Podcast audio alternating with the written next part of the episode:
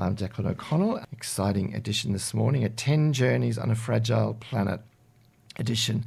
We're going to discuss Rod Taylor, his, his, Rod Taylor's new book, 10 Journeys on a Fragile Planet, with Rod from Fuzzy Logic here on 2XX, and two of the people he features in the book, Siwan Lovett and Olympia Yarger. And it's my great pleasure, as I said, to have in the studio uh, Rod Taylor, author of 10 Journeys on a Fragile Planet, and Siwan Lovett and Olympia Yarger, another person featured in the book, will be coming in later on. But I'll start by throwing to you, Rod. Why did you write this book about 10 Journeys on a Fragile Planet? Yeah, g'day, Declan. Look, there are three things that I find deeply fascinating, and one is people, uh, science, and the environment. And it's become pretty clear to me in recent years that we are in a really serious situation with, with climate. And we have what 7.8 billion people roughly on the planet at the moment. And in the course of the two hours of this show we'll have an additional roughly 22 maybe 23,000 people on the planet all doing what people do consuming uh, and polluting and so on. And I think about a person, a child born today, if, if our listener has a child lives to the age of 80, that'll be the year 2100. Uh, what will the world look like in 2100? Uh, 10 billion plus people. Look at the damage we're doing already with less than 8 billion people, and we're on track right now to one and a half degrees global warming, which seems pretty much locked in. We're well on the way to two degrees and beyond, and two degrees is not a small number. And uh, it, it, it worries me. It worries me deeply, and so before, or concurrently with doing uh, my media career, mm-hmm. I've been an IT person, and in early 2017, I thought, well, what can I do? I don't want to be the old man in the nursing home saying, I could have this or I could have that. I, am going to be the old man in the nursing home saying, I did this and I did do that. And so I chucked in the IT thing and, and I thought, well, what can I do? I'm going to do something radical. And my daughter, who's a novelist, said, Dad, write about people. And uh, I thought, well, yeah, I should. So my interest in science is well known to uh, 2XX listeners that write for the Canberra mm-hmm. Times and other publications. Uh, but really, it's about people. And, and what we're facing now is a situation created by people. We don't have a shortage of science, we don't have a shortage of technology. We can fix this problem, but we need people to solve mm. it. So I set out to write the stories, not just the tragic stories, you know, the poor person in a third world country with a swollen belly because they're not getting enough to eat and their water is is dirty. I, I wanted to write about the triumphs of what people are doing. So uh, I, I, I, found 10 people who, who I felt had really engaging and remarkable stories, and they show what people can actually achieve. And what, what is possible when we put our minds to it. And so, with that thought, I would like to introduce our, our guest here. Uh, and you know, the situation is dangerous and only one man can save it. yes, uh, and of course we have with us uh, Dr. Siwan Lovett, who is not a man, and she's not holding a gun, and she's not alone. Good, thank you. So, thank you, Rod. And Siwan, your work, has, you're interested in our, uh, in rivers and the importance of of water, and uh, where did you get that interest from? Well, I never intended to run um, a river restoration mm. centre. Uh, I actually studied sociology at university. Um, my my background is is parents who are both environmentally aware mm. and and um, into agriculture and also environmental sustainability. But for me, it was always the people. And I ended up in a situation where I where I was offered an opportunity to work um, at Land and Water Resources R and D Corporation, mm-hmm. as it was called then, And it was really working with scientists who were focusing on different river functions, and mm. it was very functional. It mm. was, you know, the physical processes or the ecological processes or the hydrological processes. So lots of logicals going on there, lots of logic, mm-hmm. but it didn't really connect with anything. Mm-hmm. And so I started out by asking questions like, well, why is that important? Mm-hmm. Why do people need to know that? How are you meant to let a landholder know that that science is important and how can we apply it?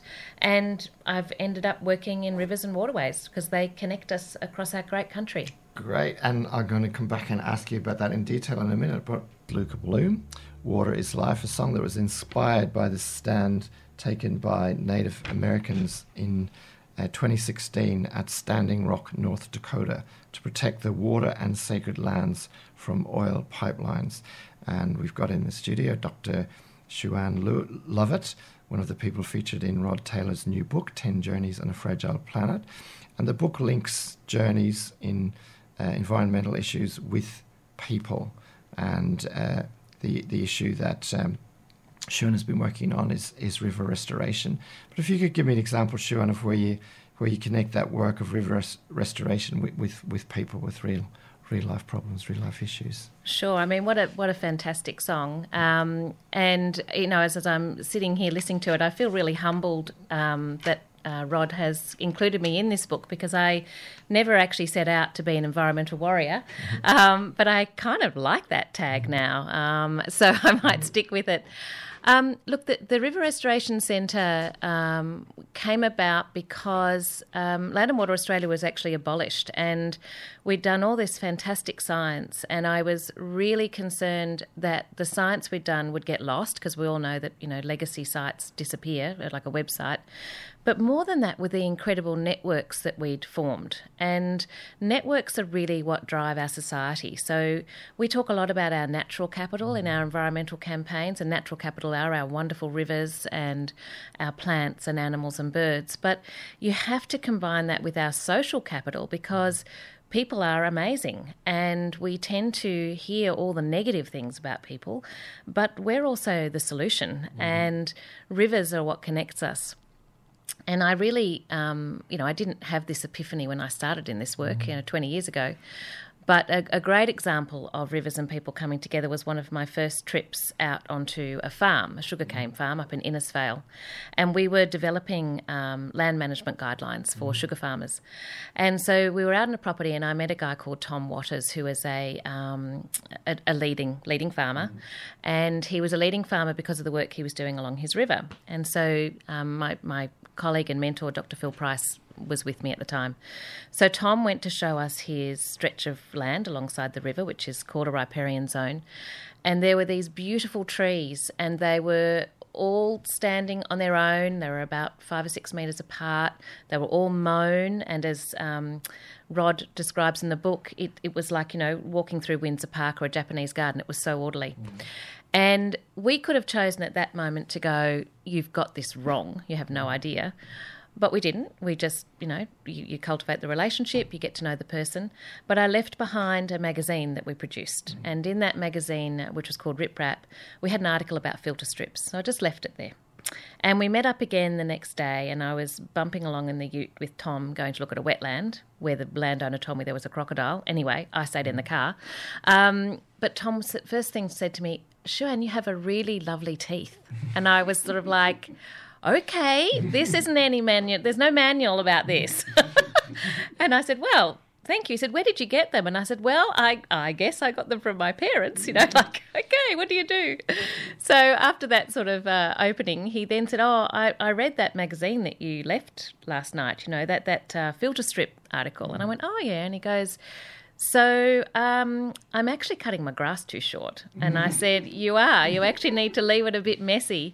And so he'd got the message. Um, we'd had a connection. It was warm. There was no, you're a bad land manager doing anything wrong, everything wrong. It was more, here's a bit of information you might like to look at. Test it with a few people, come back and have a conversation. And Tom has gone on to have, you know, much longer filter strips. And I'm sure he's planted more trees and, and he's actually been welcomed into a river restoration community rather than being shamed for having done it wrong, which is what we tend to do. Good. Uh, Siwan, uh, I just want to pick up on uh, something you said in there, and it kind of taps in also to my uh, slightly mischievous uh, introduction to you when I said only one man, because Yeah. you used the phrase social network, right? And one of the themes that's come out for me in the book, and by the way, when I started writing it, other than knowing it was about environment and people, I didn't really know what the themes would be. They emerged as the book progressed. But one of the key themes in this is about uh, our reliance on each other. Now, as a heroic individual, you can achieve this much. But as a ne- strongly networked individual, you can achieve this much. And the power of the network is enormous. And uh, I heard Al Gore once giving a talk, and he said, you know, all the super fast computers aren't a single processor. They're a network of thousands and thousands of them all collaborating. So if you can tap into the energy of somebody else, then you are so far ahead.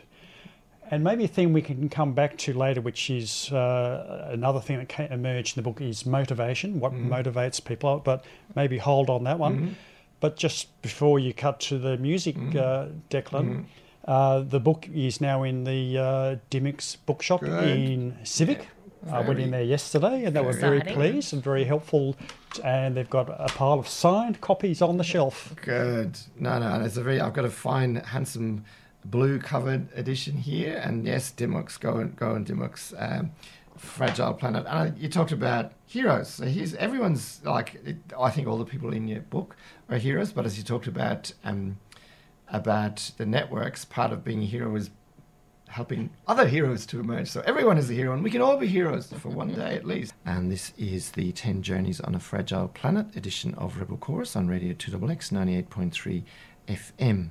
And in the studio at the moment, I've got with me the author of that book, Rod Taylor, and I've got one of the people who's featured in it, Siwan Lovett, and we'll be having another one coming in later on. But Siwan, your work is in river restoration. Could you tell us about the particular kind of river re- restoration work that you're involved here in the in the Canberra region itself? Yeah, sure. So the Australian River Restoration Centre does a whole range of work. Um, some of it focuses just on people with leadership and mentoring and, and things like that. But we also have an on ground program that's called Rivers of Carbon. And it's called Rivers of Carbon because the word carbon connects people with the idea of climate and climate change and our drying climate. And we found that it's a, um, a way of talking about a program that makes people think, oh, great, I can do something.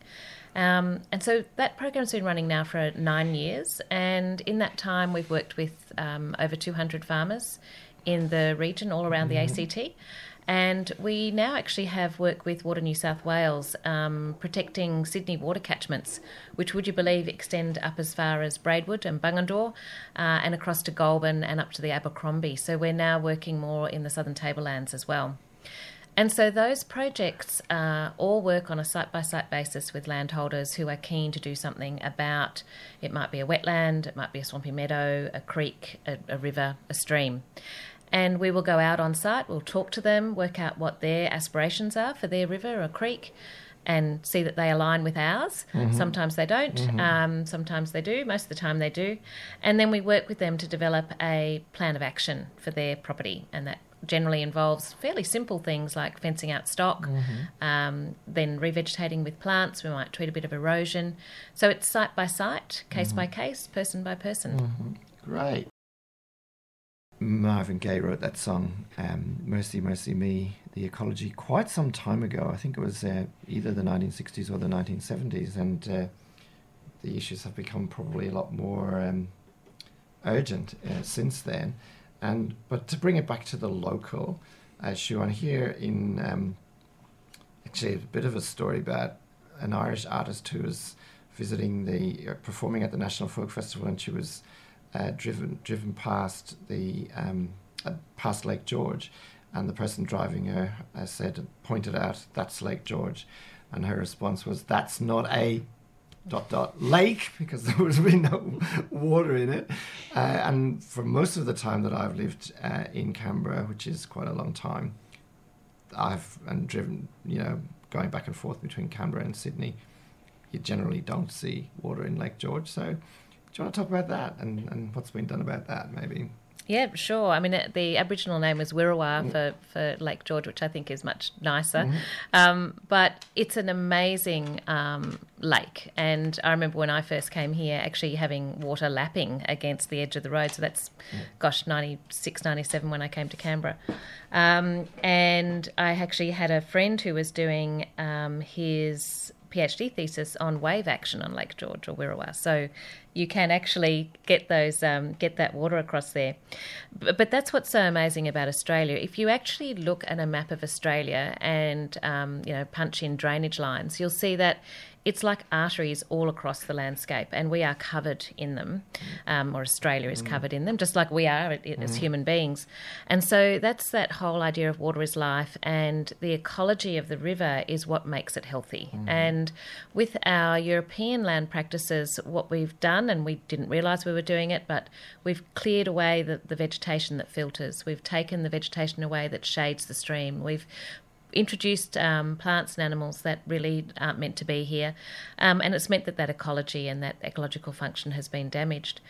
And so, for a lot of our landholders, and Margie Fitzpatrick is is one of them, who's featured in the book with with uh, the chapter that Rod's talked about um, the work I'm doing.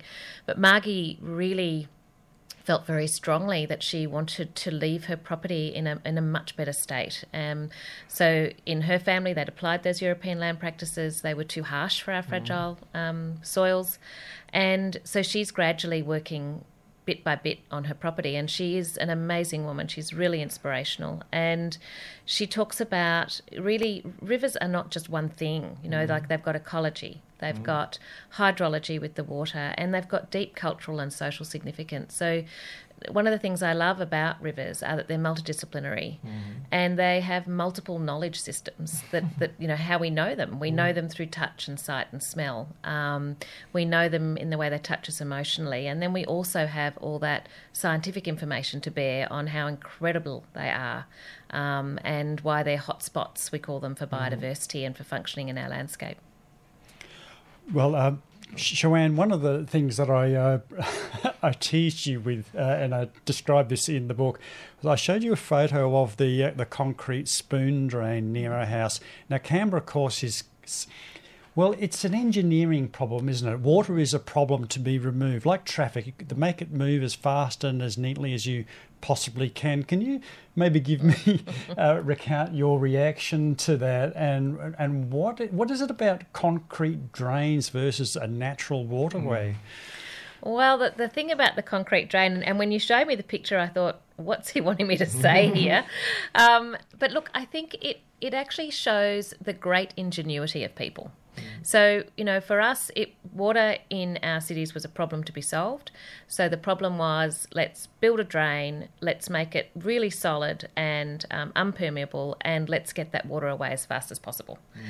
Uh, and we actually know that when that actually happens in a landscape, what happens then is that the faster we make the water move, the narrower and more incised, as we call it, so, it's so narrower and it, it just sort of deep dig, digs digs deeper and deeper and deeper into the into our soils, um, it actually causes more and more erosion. And in the case of your beautiful drain, um, what happens there is that it gets incredibly hot because it's got nothing over it. So you get these lovely slimy bits of algae um, along them, and because algae loves hot conditions with with no shade, so um, what is great about Canberra, though, and it's one of the reasons I, I, love living here, is that we're now starting to break up those concrete drains, and, and you'll see many examples of the wetlands that are going in um, around Canberra, and they're being really wholeheartedly embraced by the community as places to gather, but they also do amazing things for water quality and creating those ecological hotspots, if you like, within a city, those carbon sinks as well. Mm. Yeah, I, I feel a little uh, sad every time I look at that drain. And you mentioned the word permeability mm. there. So the water is cut off from the groundwater, from the soil. And I didn't realise the temperature of the water goes up as well. Mm. And it's a sad, a sad, lifeless thing, those drains. But uh, the good news, Joanne, as you said, is there's these fantastic projects in Canberra where we realise some of our mistakes and they're doing really good work. Kev Carmody there uh, with Midnight Oil Wind is in My Heart. And Kev Carmody, he's got a new album out. It's the 2020 edition of Cannot Buy My Soul. Cannot Buy My Soul first came out in 2007 and had two CDs. On one of them, it was cover versions of Kev Carmody songs, and on the second CD, it was Kev Carmody himself singing those same songs.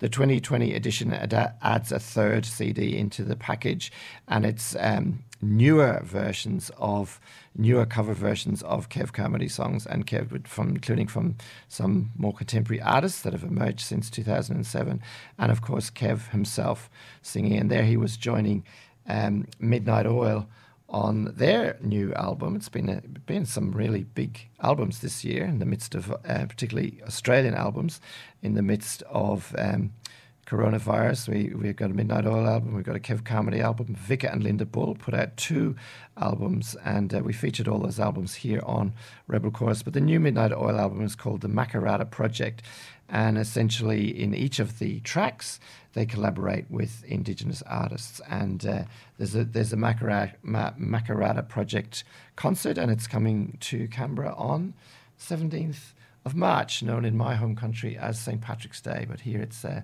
Makarrata Project Day here in Canberra on the 17th of March. And I had an interview with uh, Kev uh, to uh, on that show, Cannot Buy My Soul edition of Rebel Chorus, featuring his new album. And we talked about his long history campaigning for Indigenous rights and how sometimes on issues like um, deaths in custody, it seemed as if he was having to refight the same battles over and over again. And at the end of the interview, I asked him about um, like his hopes for the future and the hope that in, you know, that we don't have to keep fighting uh, battles about those issues, that uh, deaths in custody stop uh, and more broadly, what is the importance of hope? And uh, we go to that. Uh, we'll go to that interview with Kev now, and then we'll come back to the discussion here in the studio with Rod Taylor and Siwan Lovett, and we talk about the importance of hope in a fragile planet, which is important as it is for uh, Indigenous right, rights, and those two issues are often linked as well, anyway. Now, Kevin, could I ask you a bit about? Uh, we're near the end now. Could I ask you a bit about your hopes for the future? Like uh, we talked about having to protest for thirty years, lots of things still to protest, but looking forward. I mean, there's the statement from the heart. There's there, what would you like? To, what, you know, looking forward, what can you can you point us in, point us in a direction that's hopeful? oh, we've got to have yeah, that's it. That's the big one. That, and you put your finger on it We've got to have hope. We've got to have positivity. Mm. And collectively, we can, we can do so much as long as we act as a collective.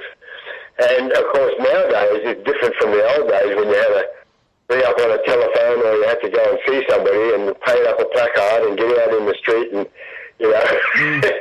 confront everything, especially the police.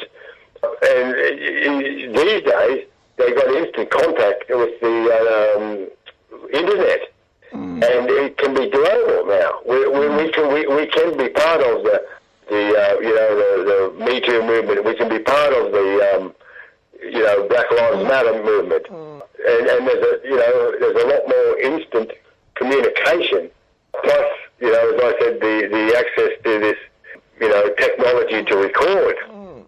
You know, and it's it's it's made it's made a heck of a difference you know, instead of us like 40 years ago walking into the studio with a guitar and doing live to airs that they put on the quarter inch tape. Thank you so much, Kev. That that's that's it's nice to have that hope and and and and, look look look look. Oh, we'll get there. We'll get there because we are the people. that's right. We can ch- we can change democracy. We can make it our people's democracy instead of globalized corporations' democracy. Good one. We, we, we can make it a, the people's democracy. So that's uh, very interesting and very literally hopeful from Kev Carmody and, and Rod uh, and, and Siwan. Looking at the book, um, I mean, it seems to me that that's a, a, theme that's coming through from it because in each of, and you talked Rod at the start of the show about not wanting to be the person in the in the old person's home shouting at the wall about how the, the world was going to rack and ruin and you could have done something about it and you didn't.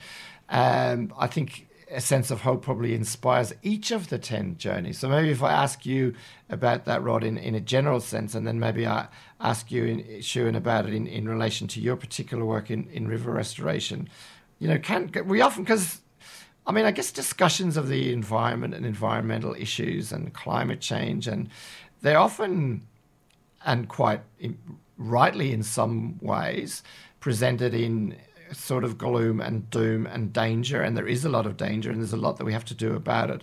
But on the other hand, I think if we're going to do something about it, hope is important as well. Rod might ask you first about that. Yes, uh, it's a theme that emerged.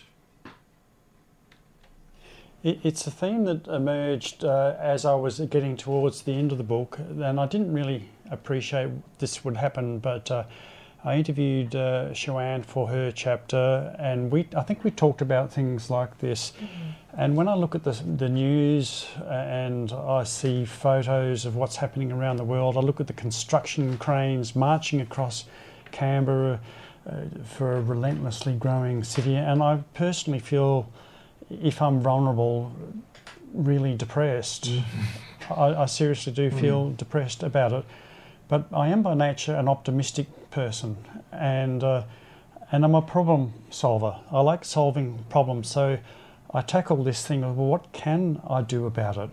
And so to write the book, well, I I've interviewed uh, at my last count roughly 600 people, I think, mm. and uh, what is it about the people that gives me some kind of inspiration?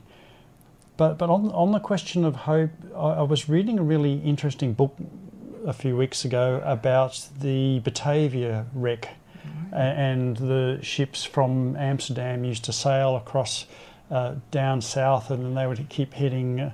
Uh, east, and then they'd because they didn't know their longitude properly, mm. they would bump into the coast and then they would sink. It was pretty terrible. But the Batavia as, as most of us know, hit the Abrolhos Islands, and what happened then is just horrendous. But there was a passage in that book that really, really struck me. So what, what happened was the, the ship's uh, commander uh, decided that they, he had to go north, and he piled as many people as he could into a longboat, and they headed up towards the Java uh, settlement where the Dutch East India Company were, had a, an outpost which is another story in mm-hmm. itself. But they they had too many people on this boat, and the author said that research shows that sailors in a desperate situation who feel they have no hope fail more often, whereas people who feel that they do have some hope uh, are more likely to survive. And there's real research that backs this up. And now, uh, Clive Hamilton, who is also in uh, chapter, and he used the phrase a glossy hope. Mm-hmm. So by that he's referring to this like, oh well, we'll just have a few solar panels, a few wind farms, and everything will be just peachy. Mm. Well, no, it won't be. Not. It's just not that easy. I mean, we definitely need those things, right? So what we need is a hope that's grounded in reality. Mm. And you know, you you said we feel we watch the television, we see the news that it's very pessimistic. Well, uh, yeah, it, it's pessimistic, but what can we do rather than just surrender to despair and say, look, we're screwed? Mm. And there's this phrase that I heard called disaster euphoria. Mm. And, and in disaster euphoria, people just say, well, we're screwed, so we'll just party. Mm. Doesn't matter. Uh, so this this means a huge amount to me, uh, mm. and if there's nothing else that a person gets from reading this book, I hope this one yeah. is one that comes through. Mm. Well, I think each of the each of the ten journeys that show show hope. They show they show somebody doing something about these issues. Well, that's much, right. Yeah. Because one, one on one course, you, you, might say, "Well, we we're screwed." Mm uh, we, you know, we can try, we're screwed. We definitely fail if we don't even try. Mm. Mm. So, Sean, I'll throw it to you from your experience, because uh, I think yours is a story for yours is a story of restoration of mm. rivers. They're restored. So, would you like to reflect on hope and the importance thereof? yeah, sure. I mean, you know, I think that uh, human beings are quintessentially hopeful, mm-hmm. uh, and it's part of being human. And we see communities that are resilient, for that oft used word at the moment. Those communities that are able to cope and to continue on and often go into transformative change rather than just maintain the status quo are those that are really, they don't feel that they can do anything. And I think that that's what's really important about the work that we do is to say you can do something. And it doesn't matter if it's just a few metres of creek or it's pre- or it's going to a national tree day and putting a tree in. You are doing something, and so for me, uh, I look local because I feel that local is where I can actually make a difference, and it makes me feel good about what I'm doing, which is really important. If you don't feel good about what you're doing, then you don't keep doing it. Um, and you know the movement grows. So as I said, Rivers of Carbon is now all the way across the Southern Tablelands, and it just started with one small project outside the ACT. So hope begets more hope. It does. Yeah, and you used a, a word in there, uh, I think you reflect on community and, and our connectedness, but also, Siwan, you said you maybe we just do a small bit of the river, just a few metres of the river.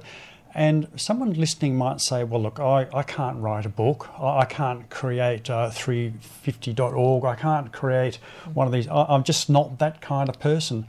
And so, you know, like, what good am I? Well, actually, we're all good in our own ways. And, and the thing I think is we have to find something that connects with, with our, our inner being, right? I know that sounds a bit fluffy, mm. for especially for mm. a guy who calls himself a science mm. writer. But uh, uh, for me, I, I connect with people's stories. So I love interviewing people on fuzzy logic mm-hmm. because I love hearing the passion that people have about what they do. Mm. And so I'm able to convert that into this book. But mm. for someone listening, okay, you're not going to do that maybe, mm. but there's something you can do. And it could be maybe just recycling plastic or talking to your neighbors, sharing your thoughts, and, and that shared sense of purpose. I think that's kind of core to it. Would you say, Siwan? Oh, totally. And you know, you can go back to good old Maslow's hierarchy of needs. You know, food, shelter.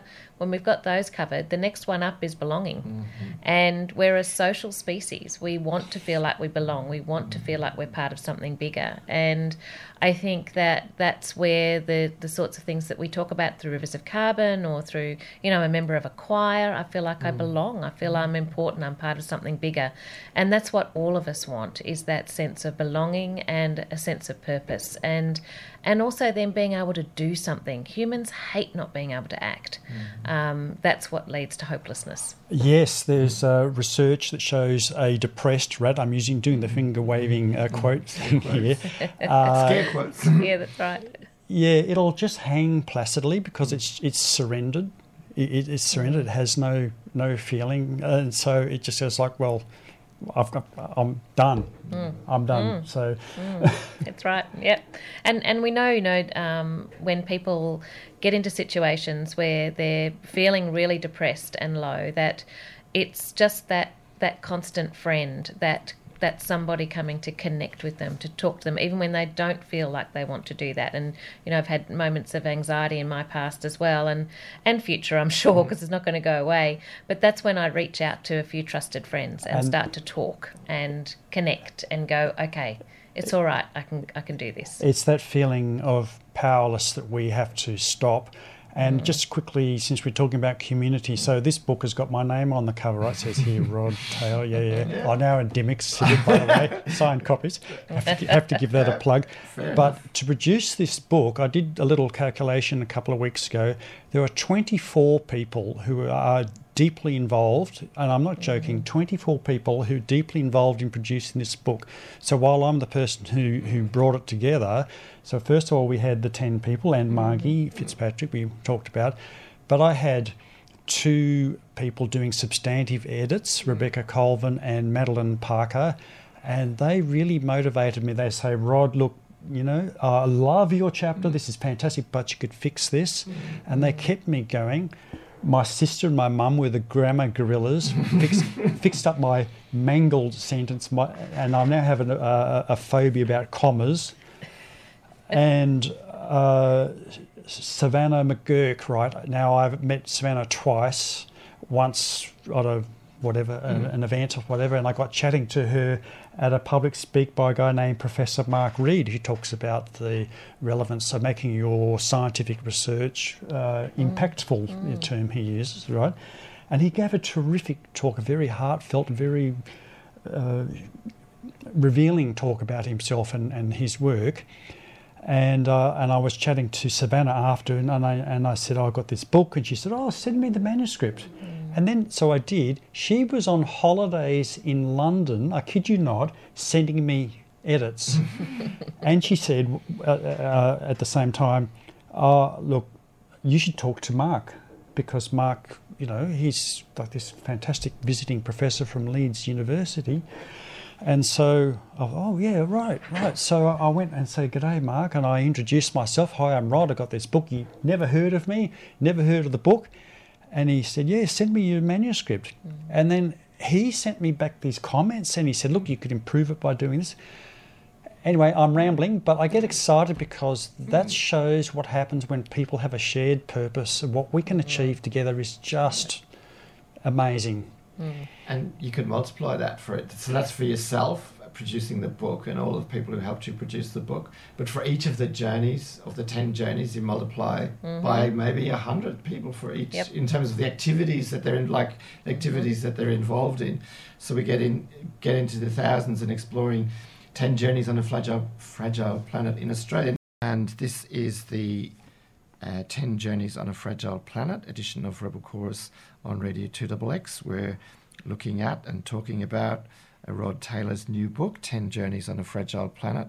And we've got uh, two of the people featured in the book here in the studio with us, uh, Siwan Lovett and Olympia Yarger. And it's kind of change over time where I'm going to thank Siwan. Uh, thank you very much for coming in here. It's been an absolute today. pleasure. I've really enjoyed it. Good. Well, I've enjoyed it very much too myself.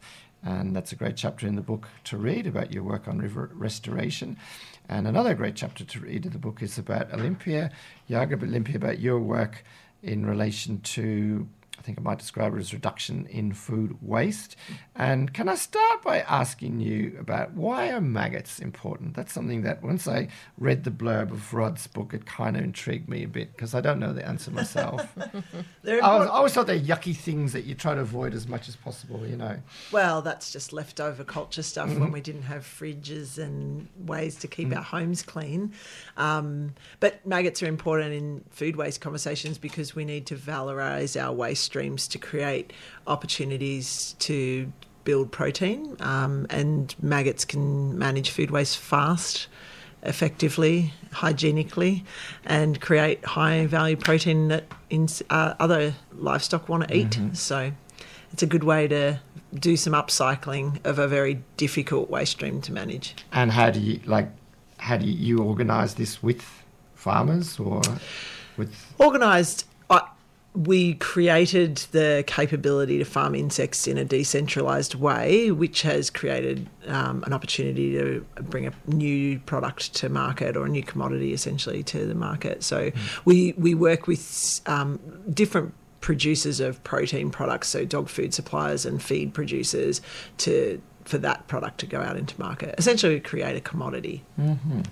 Fantastic. Well, we've got a music now. We've got a song which I think uh, fits fits the theme. It's again from Luka Bloom. We heard it, we heard him earlier singing "Water Is Life." This is a song called Frugalisto, and I think it's about a project in Ireland. I think it's in County Clare on the west coast of Ireland, where somebody's there is, is thinking about uh, essentially about creating less waste, so a f- more frugal lifestyle. Frugalisto, the title track on his Frugalisto album, and he's asking some very good questions. How about a lighter footprint under the silvery moon? When is enough stuff? So, Olympia, let's come to to food waste, and maybe a little. If you could tell me a little bit more about how you, you've got a business, Goterra, here in Canberra. If you could explain a bit more how, how it works in relation to food waste? Sure. So, initially, on just a very basic level, we um, accept food waste and manage it as a fee for service. So, people who um, create food waste, so office buildings, homes, um, businesses, corporations, co- hotels, hospitals, um, collect their food waste, and we we accept it, and then we manage it. And we manage it using insects. So we macerate it and treat it, and then the insects are fed the food waste, and they consume it. Um, and we've designed technology to do that in a scalable, modular way that creates a little bit more agility to the logistics of managing food waste. So, we're essentially a tech company that deploys maggots to get robo- uh, robots to get maggots to do a job. And where does it, if I could ask a really dumb question, where does it go then after that? So once the insects have finished consuming the food waste, they are, uh, which is about ten to t- 12 day process. Um, then you have really fat and healthy maggots, and you have large numbers of maggot manure.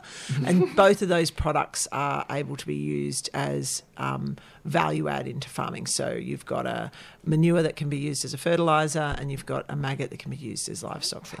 Very ingenious, I have to say. I'll go to some music and I'll come back to another question about the scale of the problem in relation to food waste in Australia. And in the studio with me, I've got Rod Taylor, who wrote uh, 10 Journeys on a Fragile Planet, and Olympia Yarger, whose journey is one of the 10. And your journey is about uh, reduction, Olympia, about reduction in food waste. And we talked about the maggots and the importance of the maggots. Is it a particular kind of maggot that is good at this job of reprocessing food waste? Absolutely. Um, so the champion of the food waste story in the world right now is the black soldier fly, um, and the reason being because this particular species of fly eats aerobically as a larva, and so you don't end up with a sort of great environment for pathogens because it's been the the substrate's been aerated, and then secondly, as a fly in that, that stage of its life cycle, the insect is a non-pest, non-vector um, mm. species, so it doesn't mm. eat as a fly, and it can't it cannot manifest into a pest. So um, it's quite a good species of fly to be domesticating. So was this known about for a long time, or was it is it you guys discovered it, or No, no. So this is using insects as food has been around for centuries, hmm. uh, d- more than centuries. You hmm. know, and Australia has uh, our Indigenous peoples have an incredible history of using insects as food. Um, farming black soldier flies is not new. Hmm. What's new is how GoTerra thinks about farming insects and using insects to do jobs in the management of difficult waste streams. That's that's what's different. and then you keep making me think of other things. Where do you get a supply of them? How do you how do you? Oh, you need must he- make them yourself. No, no. But if you need heaps of, how do you? Where where do they come from? Yeah, you have to legitimately make them yourself. Okay. So we found um, our well, I found my first black soldier fly in my compost bin Mm-hmm. in my backyard in Isaacs, and um, and I had to grow the colony from there. Mm. So that you can't import domesticated insect species Mm-hmm. to Australia. You must create your own here in the country. O- Olympia, in, when you were telling me your story, uh, can we just go to back in your life a bit to the maggots? Because you- when you were in the US, right, you had this really amazing episode where you had maggots in your compost bin and the Yeah. dog poo and everything. Yeah. Can you kind of recount Yeah, that? it's it's this sort of irony of where I find myself today. You know, started in sheep, and so maggots were just no, you didn't want maggots anywhere. And then um, in the US, I was doing sort of this sustainable garden, and we were composting our dog manure. And I remember lifting the lid up to put some new manure in, and here's just it was just writhing with these weird larvae, and I was like, oh my god! And I was trying to kill it, and I couldn't kill them, and um, and it turned out they were black soldier fly, and we, and the irony. You can't kill them because they're soldier flies. That's why they're soldiers. Well, I couldn't kill them at the time just because we had such a robust colony going in that compost bin. But the irony is that you know, very short amount of time later, I was trying really hard to get them to live, and they wouldn't. so, yeah, karma. That's, that's exactly right. Yeah. Good. We go to another song from Shane Howard. Uh, his best known song from his Goanna Day, well, second best known song, I think, from his Goanna Day, Solid Rock would be the best one known, but this is an anthem for the environmental movement in the early 1980s in Australia, Let the Franklin Fly. And we're talking about Journeys on a Fragile Planet here in the studio of Radio 2XX. My guests Rod Taylor and Olympia Yarger. Olympia, can I ask you about how, you know, we've talked about about your, your, your um, business, Goterra. We've talked about the soldier fly maggots and their importance in uh, processing food waste. Maybe I could ask you how you got involved in or inspired to get involved in that whole business in terms of yeah uh, wanting to, was it you wanted to do something about food waste or was there some no, how did you get far less it? inspiring. Yeah. I, I, just wanted to farm. Mm. I just wanted to be a farmer, um, go back to farming, um, and the challenge was that the cost of feed in any farming enterprise is about seventy percent of the operating expenses. Mm-hmm. And so, what if that's true? Then commodity prices will continue to challenge your business's bottom line. And so, I was looking for an alternate commodity that could stabilize that proposition somewhat, and I found insects. And so at first it was all just about trying to f- create insects to make a feed so that I could farm. So it was sort of like a means to an end. Um, but the longer I tried to get them to live, and the more I sort of once I was successful at that, and you you sort of build that capability, you realise that you're farming anyway. So it, it, it started off wanting to farm conventionally, and ended up realising that we could create a new farming system with a new kind of animal that sort of turns existing farming practices and logistic challenges on its head. Mm-hmm. So that's re- that's sort of the journey. Fantastic, uh, Olympia. You've been telling me about uh, you, how you maggots reprocess food waste. I just I am interested in the kind of broad issue in terms of food waste. I mean, I have read I can't remember the exact statistics, but I have read that you know a lot of us, in terms of the stuff we buy, to Saturday, a lot of us will probably be going shopping at some stage today, uh, buying food, and probably the food will be in plastic packaging, which is a separate issue, or a lot of it might be. But I'm just I have read that a lot of food just goes from supermarket to fridge to bin mm. or to uh, to yeah, basically that's the journey it has. So, and obviously your business is doing something about that. But um, do you want to talk about it as a social issue beyond just you know beyond your own business as a yeah. contemporary social issue. Yeah. Yeah. So developed nations, by and large, waste one in every five bags of groceries they buy, mm-hmm. um, and that's a, a, symptom of our privilege. Mm-hmm. We can buy food when we like. We can get it when we want. We can get it in volumes that is easy to disregard. Um, you see very little um, of that fridge waste in developing countries because the access to food is a lot different. Mm-hmm. Um, I think what we're seeing as we continue, particularly this year, which everyone sort of has said was really difficult and we wish it was over, but I've kind of welcomed it in a way mm-hmm. um, because the challenges we've had to endure in rapid succession has allowed sort of no sense of returning to normal. Mm. I think we all accept that that's mm. gone, and it it's really apparent that we're starting to see a stronger push uh, for people to start to change things that are within their reach, mm. um, which are uh, accessible to their own control, and so. I think what we're, we're seeing is that food waste in its status today, which is that stuff that just never gets used, that's bought from convenience, is starting to go away. Mm. And when, mm. when we manage waste for clients, you know, back of house, you know, chefs do better, and mm. so their waste mm. goes down.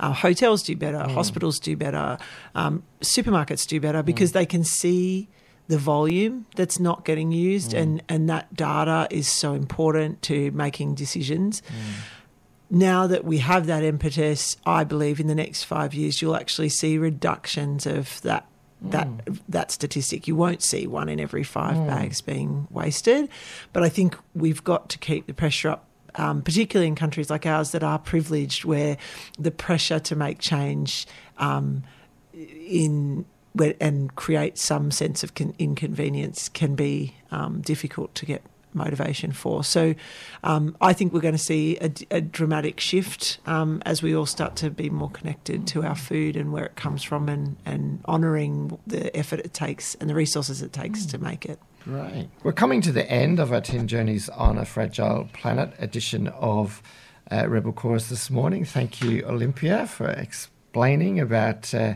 the role of uh, maggots in reprocessing food waste and about your business and about the broader social issues. Thank, Thank you very you. much. It's been lovely to be here. Thank you. And I will give the last word to the author, uh, Rod Taylor.